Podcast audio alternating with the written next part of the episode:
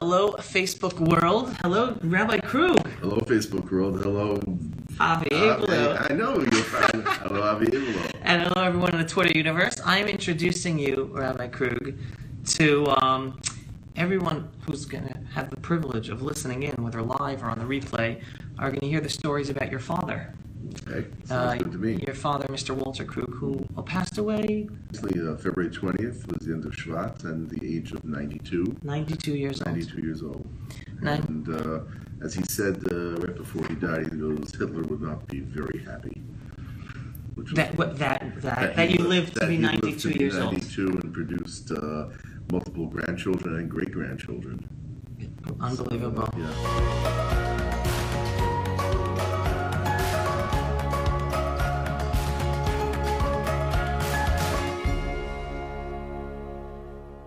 Uh, so, and and uh, just to give a little, I want I want you to talk much more. But here, your grandfather was your father. Excuse me, your father was born in Berlin, correct? No, he was born in Frankfurt. Oh, in Frankfurt. So I was right about Germany. Main. He was a what's called a richtiger Deutsche, a real German.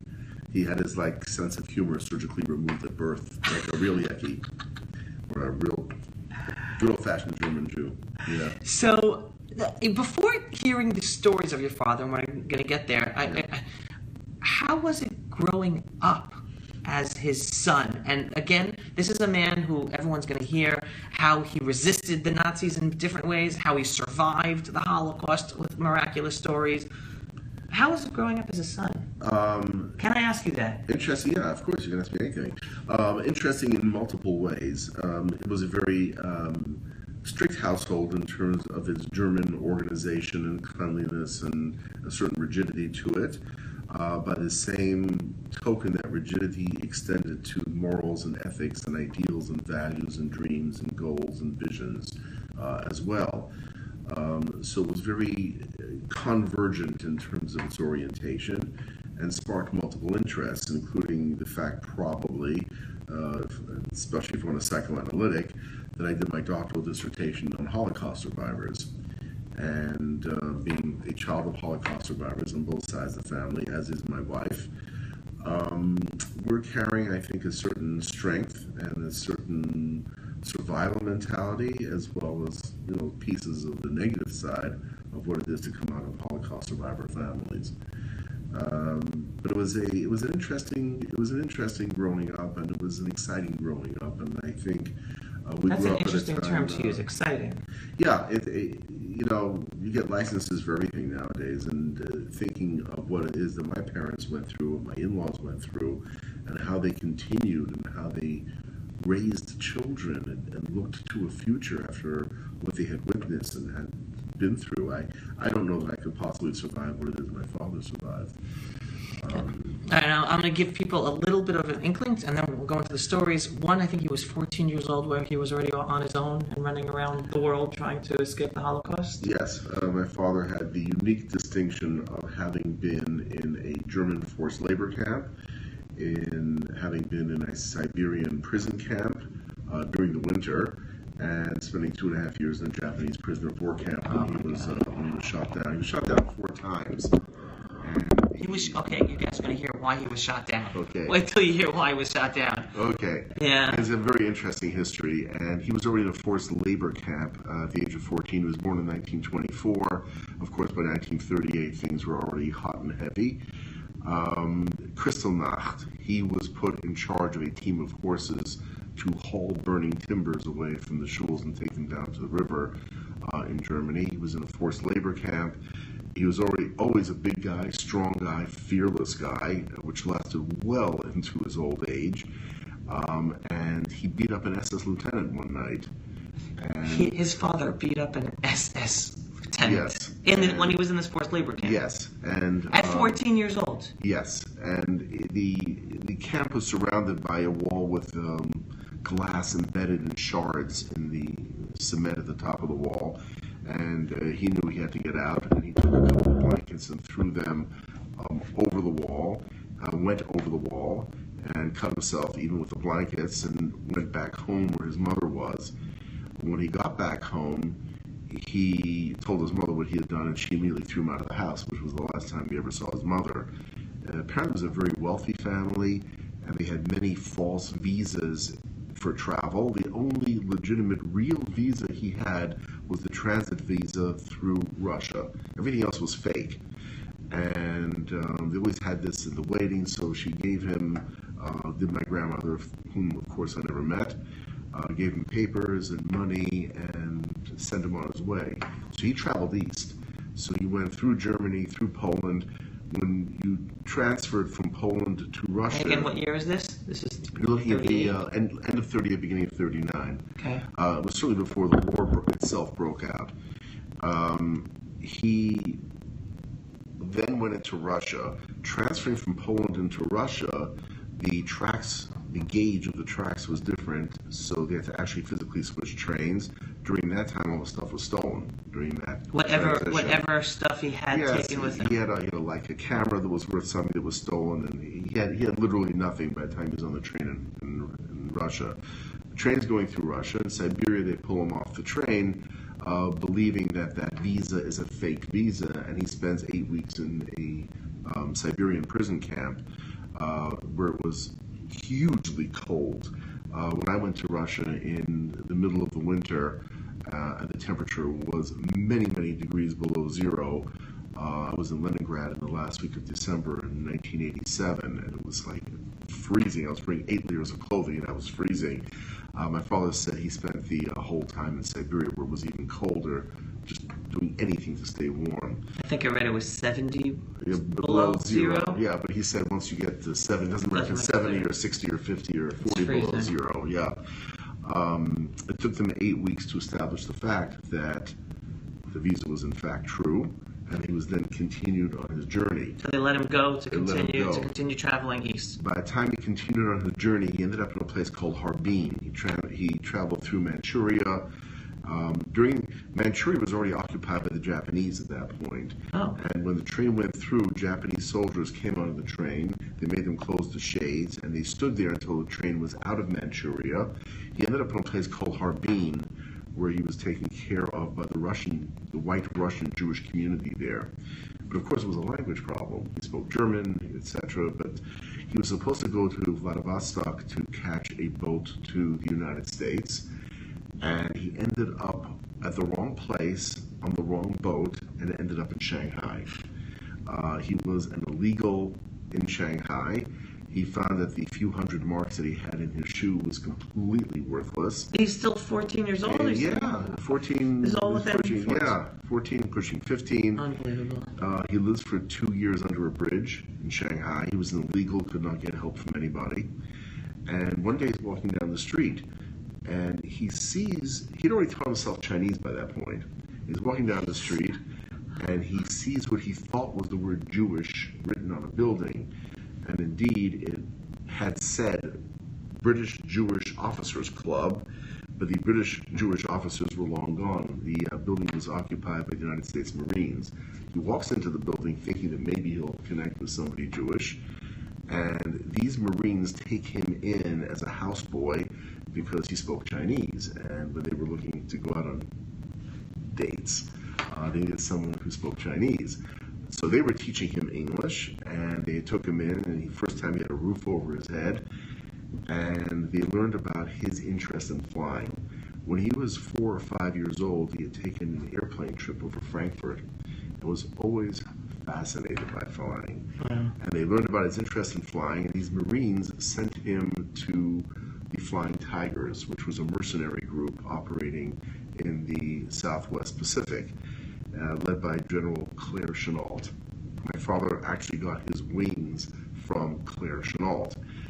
And uh, Here's a German boy Yeah. who escaped Germany, beat up an SS soldier, escaped Germany, escapes to the east, makes it to China, and now he's being trained to be a pilot by the American Army in Shanghai. Well, they didn't work for the American Army. They were mercenaries. Oh, the okay. Flying Tigers. He said when he got his wings, there were 27 people in his particular group, and uh, there were 27 planes on the runway. Chennault Right. said, take them, fly them around for uh, an hour, bring them back. You bring them back, land safely, we'll give you your wings. And he says, if you don't come back, we don't have to worry about you. There's more planes where those came from. And my dad said 25 of the 27 of us came back. He got his wings. And eventually, the um, mercenaries of the Flying Tigers were incorporated into the U.S. military. And in those days, you got a diplomatic passport with an American citizenship attached to it uh, if you were working for the Americans. So here was a guy with a German accent flying for eventually for the U.S. Uh, one of his saddest days of the year was December the 7th, uh, which was Pearl Harbor Day. He uh, told us that um, on December the 6th, he got orders to scatter the planes. That they knew something was coming, they didn't know where it was coming, and the planes went all over the place. I think he flew to Hong Kong. And uh, December 7th happened, and this is, of course, 1941 by this point, and the Americans were pulled into the war. From the U.S. Army Air Corps, it morphs into the United States Air Force. There was no Air Force before World War II. So my dad was one of the fledgling, um, I won't say creators, but certainly one of the original of the United States Air Force. Wow. Uh, he's flying now for the Americans. He's flying a bomber. He's flying a big four-engine plane, and is shot down four times. Uh, three times is picked up by the Americans. The fourth time, the Japanese got him. Um, the only crew member he ever lost in any of the uh, crashes was one over land where one of his crew members in parachuting out got stuck in a tree. He unfortunately lost his crew in the Japanese prisoner of war camp, where I believe there were only a few hundred survivors out of 6,000 prisoners in the camp. Um, my dad was released from the Japanese prisoner of war camp after two and a half years, and he talked very little about those experiences, although I did hear him say once that compared to the Japanese, the Germans were civilized. That's crazy. That's uh, was his statement. And he survived two and a half years in He survived two and a half years there. And I heard, I, read that Yeah. he basically says the movie Bridge Over the River Kwai is a pretty Yes, was a pretty accurate uh, descriptor of what happened. Um, when he got out, he only weighed 86 pounds. He was always a big, hulking guy, very strong. Um, but uh, when he got out, I actually saw a picture of him, uh, skin and bones, and had to be supported on, on either side by nurses because he couldn't stand. Uh, he spent more than nine months in rehab. Uh, during those nine months, he eventually ended up traveling across the United States. He had never been in the United States, and we always used to joke about what it must have been like to be an American soldier or part of the American military on a plane and then hearing somebody with a German accent saying, Okay, man, we are going in for the bombing run, or something to that effect. Um, at any rate, he then returned to Germany in 1948 as part of the occupation forces. And so he shows up in Frankfurt now, having done this Sivuv, having done this full circular journey of having fled Frankfurt. And there's an interesting um, attachment to that story, which I can get to later. And then coming back to Frankfurt in 1948. So he shows up in 1948 now. He's born in 1924. He's substantially older, very changed from what he was. Um, there had been a non Jewish woman who um, was very anti Nazi, who ran, I guess, the equivalent of a dry cleaning store. And she had taken the silver of many of the Jews and buried it in her backyard, hoping to return the silver after the war. My father shows up, we get our silver back. So the silver in our family that survived the Second World War buried in this woman's backyard. Um, What does he find out about his family? Is he the only survivor? He's the only survivor of his family, and um, we get the silver back, which was unfortunately stolen in Baltimore in the 1980s. But apparently, uh, whoever stole the silver dropped one of the bags uh, while running away. Uh, so some of the silver we still have. And after he passed away, and we had the assessed, the uh, assessor was able to pick out silver that had been buried uh, during the Second World War this silver that's there, and and my father took very good care of this woman um, because he had access to the PX, part of the occupation forces. So he made sure that she had food, etc. And she was very she had been she had been picked up by the Gestapo on multiple occasions, but they could never pin anything on her. Um, the story from 19 from the late 1940s, my father's walking. Of course, he knows fluent German. Is walking uh, through Frankfurt and sees this huge bar that's right near the main train station, And a sign in the bar in the late 1940s after the war read, No dogs or Jews allowed. After the war, they still had After signs the like war, that. Yes, my father got his guys together. He was already a high-ranking commanding officer. He got his guys together and he said uh, to them, uh, "Gentlemen, we have a nice job tonight. You're going to go into this bar. You're going to order whatever you want to eat, drink, etc." And um, he basically gave them orders to take apart that bar upon his command and grab the owner of the bar in a fluent German, told him what was going to happen to his bar and why it was going to happen to his bar. And my father said when he went back in 1950, uh, the bar was still shuttered up. The, the guys did an interesting job of dismantling the bar and apparently leaving no table, chair, dish, or glass untaken care of. We'll phrase it that way. Um, so my father is now flying all over the place, and they- these pilots had interesting ways of handling things. If they wanted to go sightseeing, they would get hold of a plane that needed maintenance at the end of their run. So if they decided they wanted to see Saudi Arabia, they would get a plane that, when it got to Saudi Arabia, would need maintenance. So they had three or four days to do sightseeing. Um, but world. this non-Jewish woman is also holding the silver of my mother's family. Um, they had been thrown out in the last week of October 1938. They were Poles who had fled Poland after the First World War to go to that civilized country called Germany. And they had been out of Poland. My mother was born in Frankfurt also. And um, very interesting story. My grandmother was an outstanding corseteer. She made undergarments.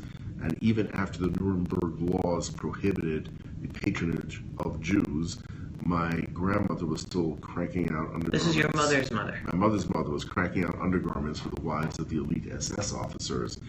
The Polish government had passed a law that on November the 1st, 1938, any, any Pole that had been out of the country for more than five years was going to lose their citizenship.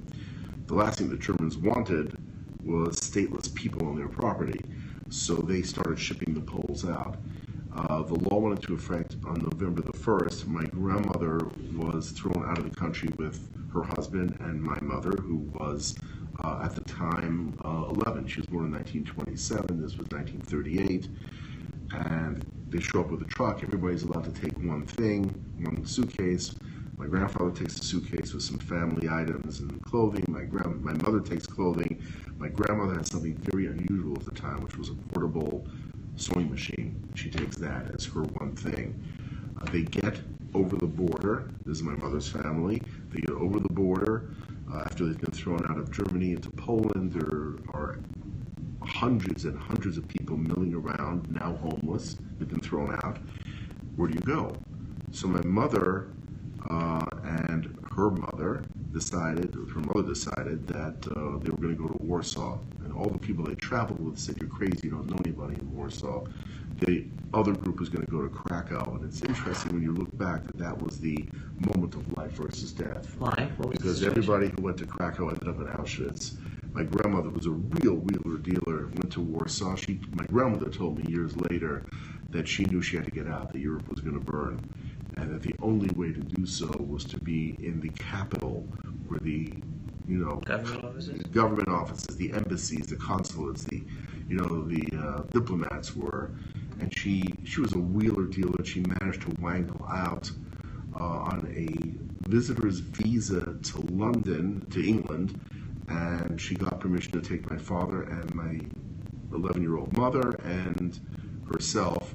They went into England on a visitor's visa and disappeared into the crowd. And This is 1938. this is the yeah. This is right before no 1939. It was right to, right before the war. So because of her because of her were, think, intuition that being in Warsaw there's a better chance of, of escaping, that's how they lived.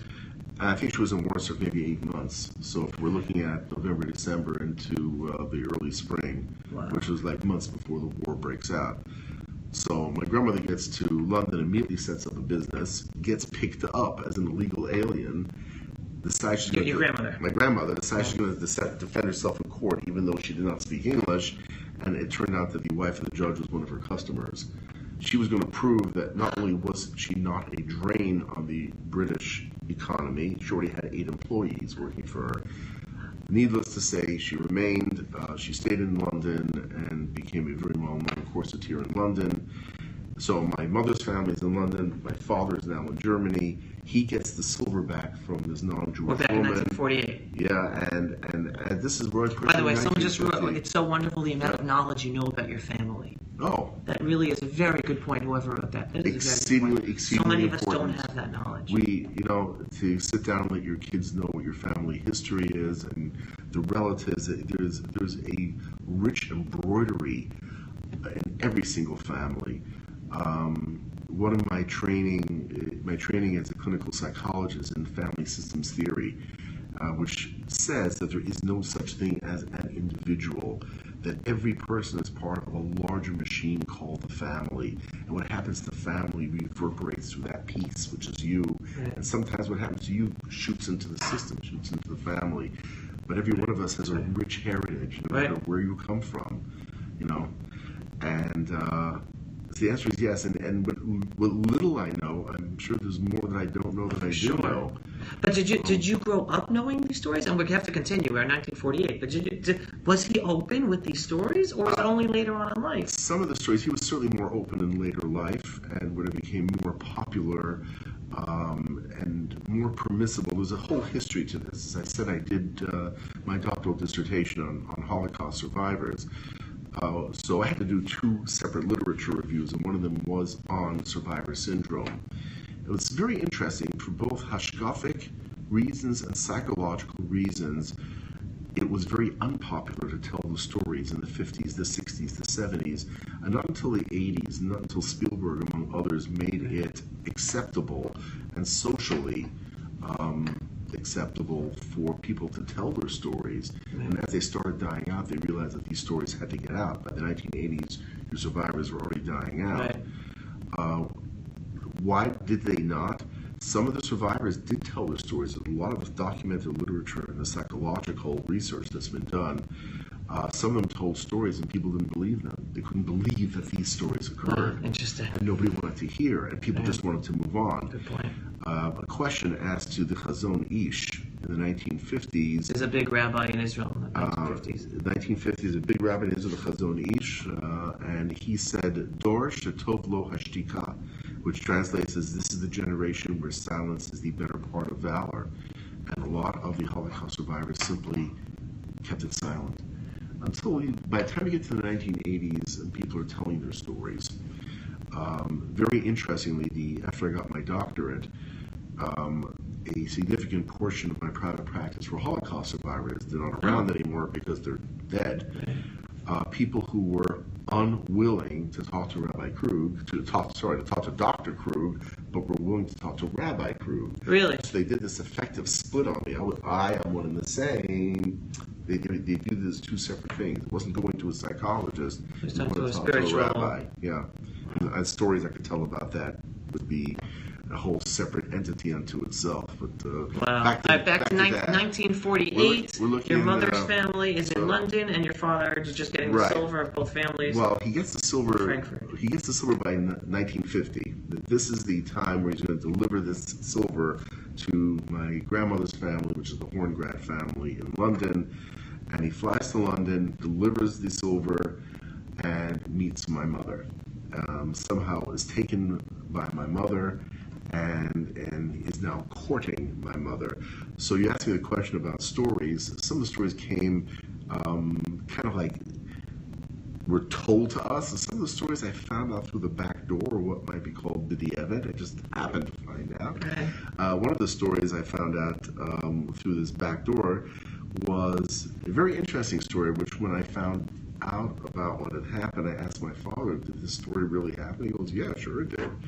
Uh, what was the story? I was in London probably in the late 1980s, and um, I'm being hosted in London, and on the way back from shul, from synagogue, on uh, Shabbos morning, and we run into this woman, and my host introduced me to Johnny Krug from America, and the woman says, Krug, Krug, you related to Walter Krug? And I said, yes, and this woman starts yelling at me. Okay, what was the story? The story was as follows. My father was now courting my mother, so I know exactly when it happened. It happened in March of 1950. My father's flying these big four-engine planes around. And he wants to see my mother. My mother was Shabbos observant. She was Shomer Shabbat, and um, my father is going to arrange to fly in on Friday afternoon from Germany and spend the weekend with my mother. They've now met. He's now courting her, and he gets to Heathrow, and Heathrow is fogged in. But my father was not not going to see my mother. Okay. So he takes out his maps and he looks on the maps. He finds something called the Hendon Aerodrome, had a very short runway. So he does his calculations, and it's enough to land the plane. He's not sure it's enough to take the plane off, which Okay. needs more footage than landing, but it's enough to land the plane. That's all he cares about. It's like a little airstrip. If you're uh, anybody listening from the New York area, it's the equivalent of, let's say, Teterboro Airport in New Jersey versus JFK. Okay. So there's a runway, and on one side of the runway there is an apartment building. On the other side of the runway there's a forest. So my father plans to bring the plane right over the apartment building and drop it and land. This is all to go see your To my, mother. no, go see my mother. Okay. So uh, they had never ever seen a four-engine plane at this at this little aerodrome. Right. This woman who's yelling at me lived in the apartment building. It's Shabbos. She was she was Friday afternoon, and she looks out her window and sees this massive plane heading towards the building and runs out of the building screaming. My father flies in, comes right over the apartment, drops it, lands the plane. Okay, fine. Spends the weekend with my mother. Now comes time to get the plane out. And this is what the woman was really upset about two ways to get the plane out. You can either dismantle it and truck it out, or you can take a chance and fly it out. So he does all the calculations, and they think they can clear the forest at the other end of. But what he every runway has something under it called the overrun. And where the concrete continues, but it's covered by dirt or sand or whatever. So my father's idea was to have this plane towed backwards, so it's sitting on the overrun, which happened to be right in front of this apartment building. And what he plans to do is to take all four propellers, bring them up to full thrust, sit on the brakes, pop the brakes to get enough thrust and maybe enough. He meets with his crew. They, these guys were wild guys. They're going to take a chance to get this airplane out. So um, he's going to sit on the brakes, bring all four propellers up to full throttle, try to get enough of a running start to clear the forest at the other end.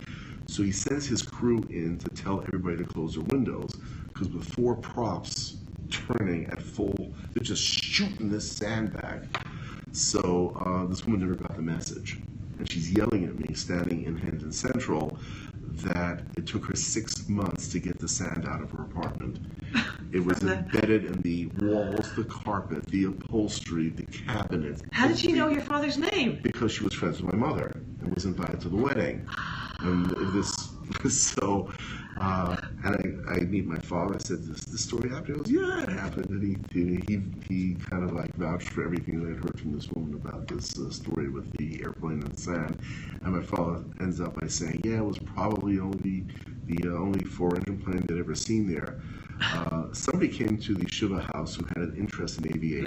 Af- After his uh, father passed, Passed away, and there were people coming and visiting. Yes, uh, thank you. And uh, in, in February of this past year, of the, the, this year, and he he was a little, had a little interest in aviation and did research on the Hendon Aerodrome.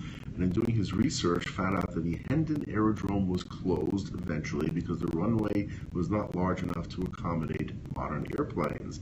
So my father was probably right that it was the only four-engine plane that Ever ever landed at Hendon Aerodrome. So for everyone, for everyone who's Jones, I just want to just this is Rabbi Johnny Krug. Right now, Rabbi Krug is talking about his father, Mr. Walter Krug, Allah Shalom, who passed away uh, a little over a year ago. No, it's less than years. Le- yeah, absolutely. Le- sorry, less than a year ago. Sorry. A few months ago, three months ago. Oh my God! Wow. yeah. But uh, his father was born in Germany, escaped. He, he escaped the forced labor camp, escaped all the way to China, became a U.S. a German kid who became a U.S. fighter, uh, a U.S. pilot in the in the Without ever having been in America. without ever having been in America. Yeah. And uh, so, so, and here he meets your mother in London because of this The silver. silver that he Yeah, that, that he was given.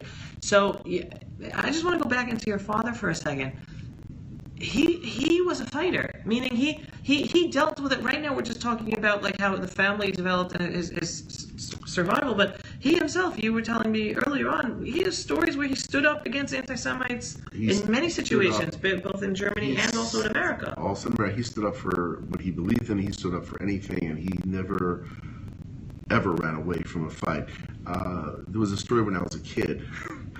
Um, I jumped on my father's back, as kids do, and I ended up on the other side of the room, being flung off the wall. my father wasn't out to hurt me, but his reflexes were so lightning fast. He had a black belt in karate, but not like nice taekwondo. One of these. He is a black belt, hand-to-hand combat to kill black belt, U.S. Marine type. Um, and um, he rushed over immediately and made sure I was okay. And I was then told it's okay to jump on Daddy's back, but you have to tell him first because his reflexes were lightning fast. And as a matter of fact, when he got into his late 70s, early 80s, he said to me, I'm not going to New York City anymore. I said, Why aren't you going to New York City? Because he said, if something were to happen, I would respond, and my reflexes aren't as fast as, uh, as they once were. Oh, my and I wouldn't emerge the victor. But uh, he was fearless, and um, I can tell you a couple of interesting Sure. stories. Sure. Um, one was when I was a kid. I witnessed this myself. My we were in Baltimore, Maryland. I was in the Talmudical Academy of Baltimore, which at that time in the 1960s was in a very, very bad neighborhood. And my father was driving me to school one day, and as he pulls into the side street to drop me off at the yeshiva, there are eight individuals blocking these hooligans, hoodlums, blocking the road. And one of them says, Hit me, mister. There were eight of them. I'm about 11 years old at the time, um, in our old Buick Roadmaster. And my father puts the car in the middle of the street, puts the car into park, turns the ignition off, says to me, You wait here, I'll be right back. Steps out of the car and locks me in the car. So this whole thing unfolds in front of me like a movie on this windscreen. Maybe it took a minute, maybe 90 seconds. My father steps out of the car. There are eight, guys there. And comes up with a flying front kick into the groin of this person who said hit me. Takes two heads, boom, brings them together, comes up with an elbow uh, on a fourth, but this time four of them have run away. And there was this one person writhing in the middle of the street. My father just bent over and picked him up like a bag of garbage, tossed him into the bushes. And understand my father had no sense of humor. He was not a funny man by any stretch of the imagination. I think he had two witty lines in his whole life. And he unlocks the car, comes back into the car, sticks the key in the ignition, is about to drive away, and says to me, not meaning to be funny, he said to hit him. And um, he uh, had another interesting incident. Um, he eventually became a um, an administrator for Jewish uh, communal organizations, Jewish community centers. He built the uh, Simon Wiesenthal Center in Los Angeles. He worked for Gellers Cheshire, Young Israel, Forest Hills in New York, uh, Beth Jacob in Baltimore. And this happened in New York, this incident, where this is in 1969. So he was born in 24, he's in 69. You can figure out how old he was. He was standing on the platform one night, and in our family, we still have this attache case of the story. And he's waiting at the Bleecker Street station, and there's this uh, individual walking up and down the platform, and on one of the trips, reaches under his coat and pulls out a lead pipe and swings it at my father's head. My father instinctively uh, jerked up with the attache case, and we still have this attache case. The lead pipe crashes through the attache case, and then, according to my father, he got mad, and the guy ended up with a compound fracture of the arm and a broken collarbone. Uh, he sat him up against the wall of the subway station. He says, "If you move, I will kill you." The guy did not move. Next train comes in. In those days, there was a policeman on each train, and they take the guy to the uh, hospital ward of the jail. Um, there was a very interesting incident that happened um, at Shiva, the uh, the mourning house for my father. Okay. Uh, I'm telling you a story of something that happened in Los Angeles. He was in Los Angeles building the Simon Wiesenthal Center at the time. This is many years later. And he's walking one night and he hears sounds coming out of an alley. So he walks into the alley by himself. And there is a man there um, sexually assaulting a woman. And he taps the guy on the shoulders. The guy turns around. My father knocked him out drags this guy out from the alley into the street, and there were no cell phones in those days. Goes to a phone booth, calls the police. Police come, they take this guy away, this attacker, and one of the policemen says to my father, uh, "Do you want to go to the hospital, Mister?" My father says, "Why?" He goes, "Look at your leg." And the guy had a knife, and as he fell, the knife went right down my father's pants and superficially cut him from the thigh down to the ankle. It was a superficial cut, and uh, and as I'm telling the story at the House of Mourning at the Shiva House, um, one of the people who was there suddenly said, "I was there when he got this award from the Los Angeles Police Department uh, for being a good Samaritan," and verified that the story I was telling was actually, in, in fact, true. Um, my father was a man of um, very high ethical principles. Um, he had been chased out once from Valdosta, Georgia, for buying a Coca Cola from a colored machine instead of the white machine. Oh boy. And when accosted by the um, people of Valdosta for having utilized the colored machine to get his soda, And he was accosted by the whites. but, but yes, He was by the whites. for using a colored machine. Using a colored machine, and wanted to know was the soda in this machine any different than in that machine, they kind of like ran him out of town. Um, he uh, highly principled and highly ethical, and uh, was very intolerant of ambiguity and hypocrisy. Um, it was one of his um, issues of difficulty of trying to understand how in the religious world there could be people doing very irreligious things such as cheating in business etc and, and uh, he had very had very short fuse for for these kinds of situations um, but was a was a pillar for 25 years last 25 years of his life he was a volunteer at a hospital and um, was very beloved by the staff, by the doctors, by the administrators of the hospital, uh, who actually, many of whom came to the House of Mourning to extend their condolences to us. We never realized how well respected and how much um, how beloved he was by, by this community for which he volunteered. And we heard about all kinds of acts of chesed that he was uh, Charity. yeah, acts of charity. He was uh, he would drive widow. He was 92 years old when he passed away. 92 years old when he passed away. Um, that there were widows in the apartment complex that he would drive to the food store because they had no other way of getting their groceries. And some of them came to visit us and would tell us these stories. And he would ask, you know, how many stories we knew about. Some of the stories we only found you know, de facto um, when people came and told us stories about him, as opposed to us, you know, really knowing that but he certainly served as a role model in multiple ways, uh, you know, to and for us. And um, he did take out. Um, he went back to Japan after the war to settle scores with the uh, people who were running the Japanese prisoner Really? camp for yeah, on behalf of his crew members. Uh, that he unfortunately saw die. For, for anyone who's joined and missed this part of the story, his father was in a Japanese prisoner of war camp for two and a half years. Yes. And he's the only one of his crew who survived. The um, Steven Spielberg, whom my father knew as a result of the of his work from the. But I, I think your daughter told me that he, Steven Spielberg wanted to make a movie Yes. about your father's life, and your father Correct. said no. My father said no. Um, Wow. Why? Why? I don't know. It's, it's something that uh, ye, may yet come to be.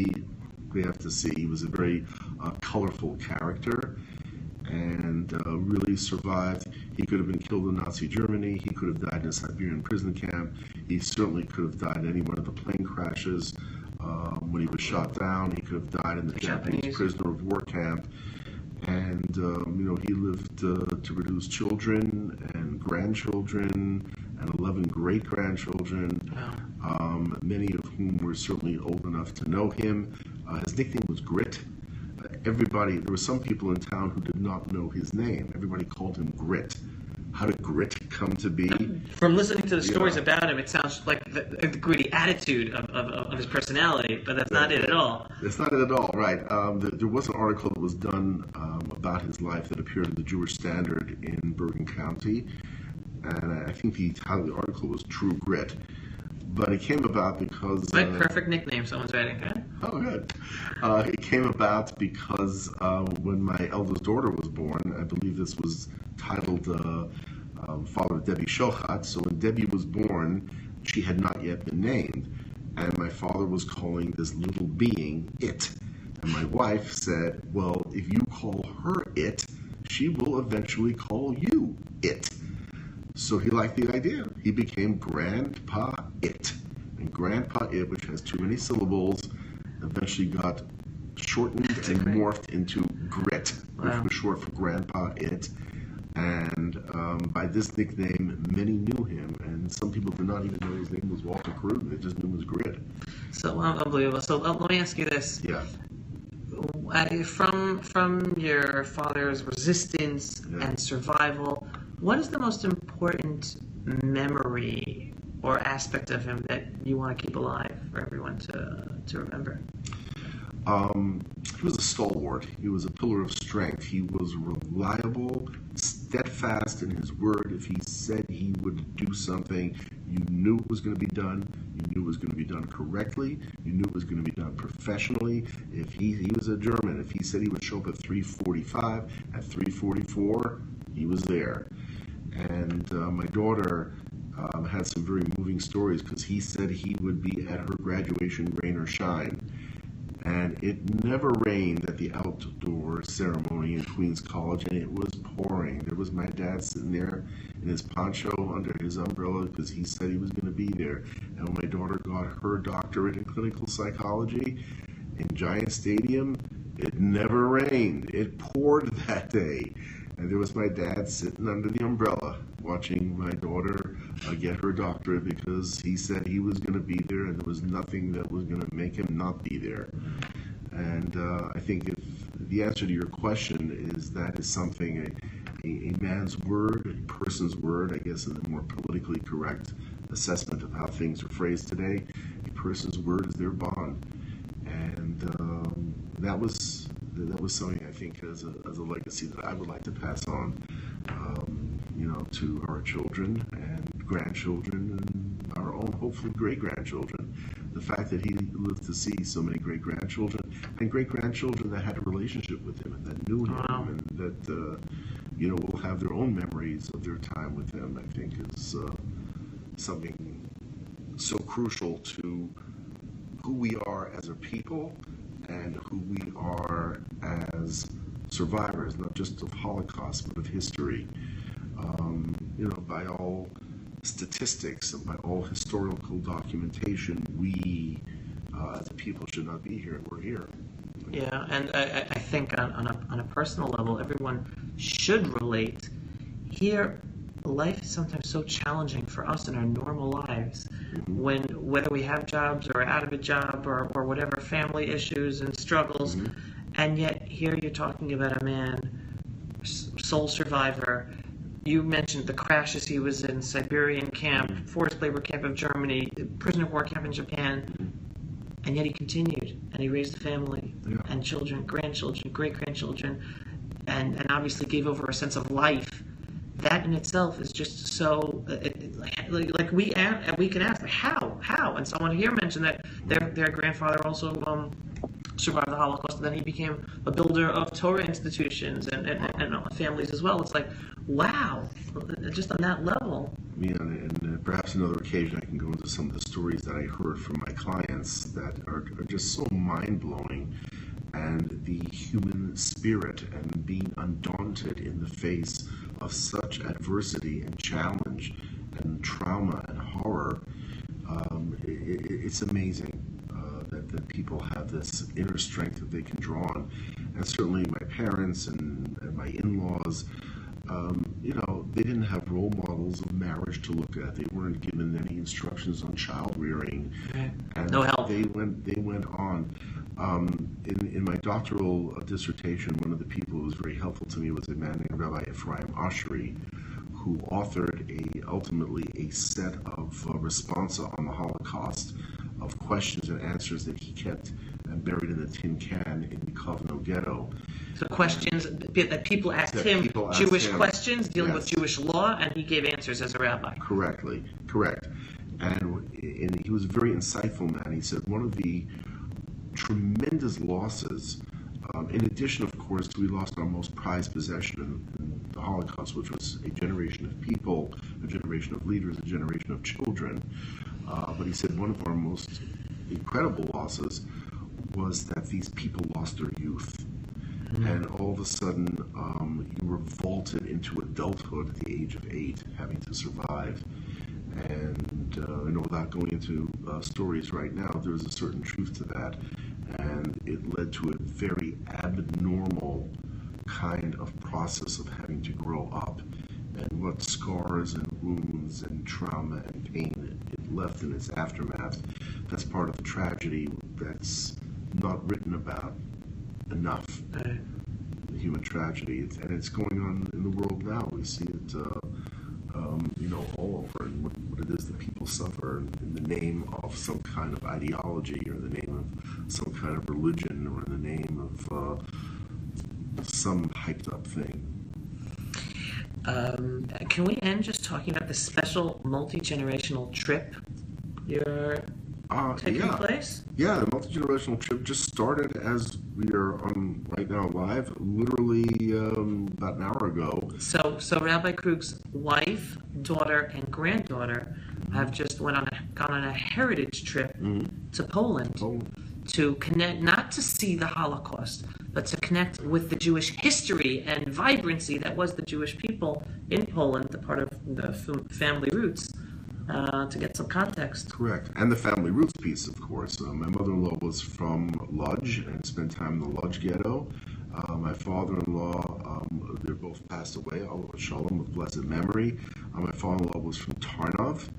Uh, which was a town to the east of Krakow.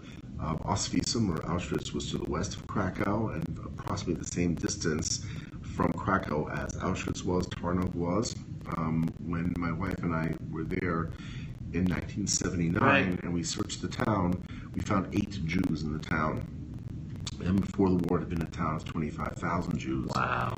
And one of the people that we sat, I sat at his table, right. this is 1979, told me that for the high holidays, Rosh Hashanah and Yom Kippur, they would bring in two Jews from Krakow so there still should be a minyan, a, a quorum, of 10. quorum of 10, a prayer service for the high holidays in Tarnov. And this is a quote so that the world should not be able to say that the town of Tarnov was Judenrein, which was the German word um, for free of Jews. Uh, so at least in 1979, there was still a minyan going on, and um, and they're headed. Uh, my wife and my daughter and my granddaughter are headed uh, both to Lodz and to Tarnov as part of this heritage visit. You talked about the importance, I think, of family history and knowing stories and, and being able to actually physically see, not on a Google map, but being able to be at where an incident took place and to bond with the history uh, that's embedded in the soil is part of our own genetic makeup and as well as part of our own personal history as well. And I think the beautiful thing, uh, specifically with with your family, here where here we're in New Jersey, but you have family, your daughter and granddaughter live in Israel, yeah. and here they're connecting by living in Israel. They're connecting with our eternal historical family connection to our land, mm. while also going on this heritage trip to Poland, connecting with the more recent generations of, of, of Jewish history where the family is from. Yeah, it's like this uh, circle. It's taken many generations to uh, move our family from Germany through England, through the United States of America to Israel. Uh, I personally have five children, and the third of those five children will be making Aliyah, going to Israel, Amazing. moving there permanently this summer. Amazing. Um, so we will have 60% of our children in Israel, and uh, it's a it's a very powerful, positive uh, connection to a legitimate homeland. Well, Rabbi Krug, thank you so much for your time and for, for sharing these uh, fascinating stories about about your father. And uh, I hope Spielberg does not make that movie one day. We'll see. We'll get you. We'll get you to the opening. Wonderful. All right, everyone. Thank you so much for watching, for your feedback, for your comments, and for share. Share this so other people can hear. Because these are stories that the survivors are. His father is not here anymore to tell, but it's up to us to share this information for everyone around the world. So thank you so much. Shalom, everyone. Thanks for watching. Bye. Pulse of Israel. Frontline videos from the Holy Land. Support our work by donating today.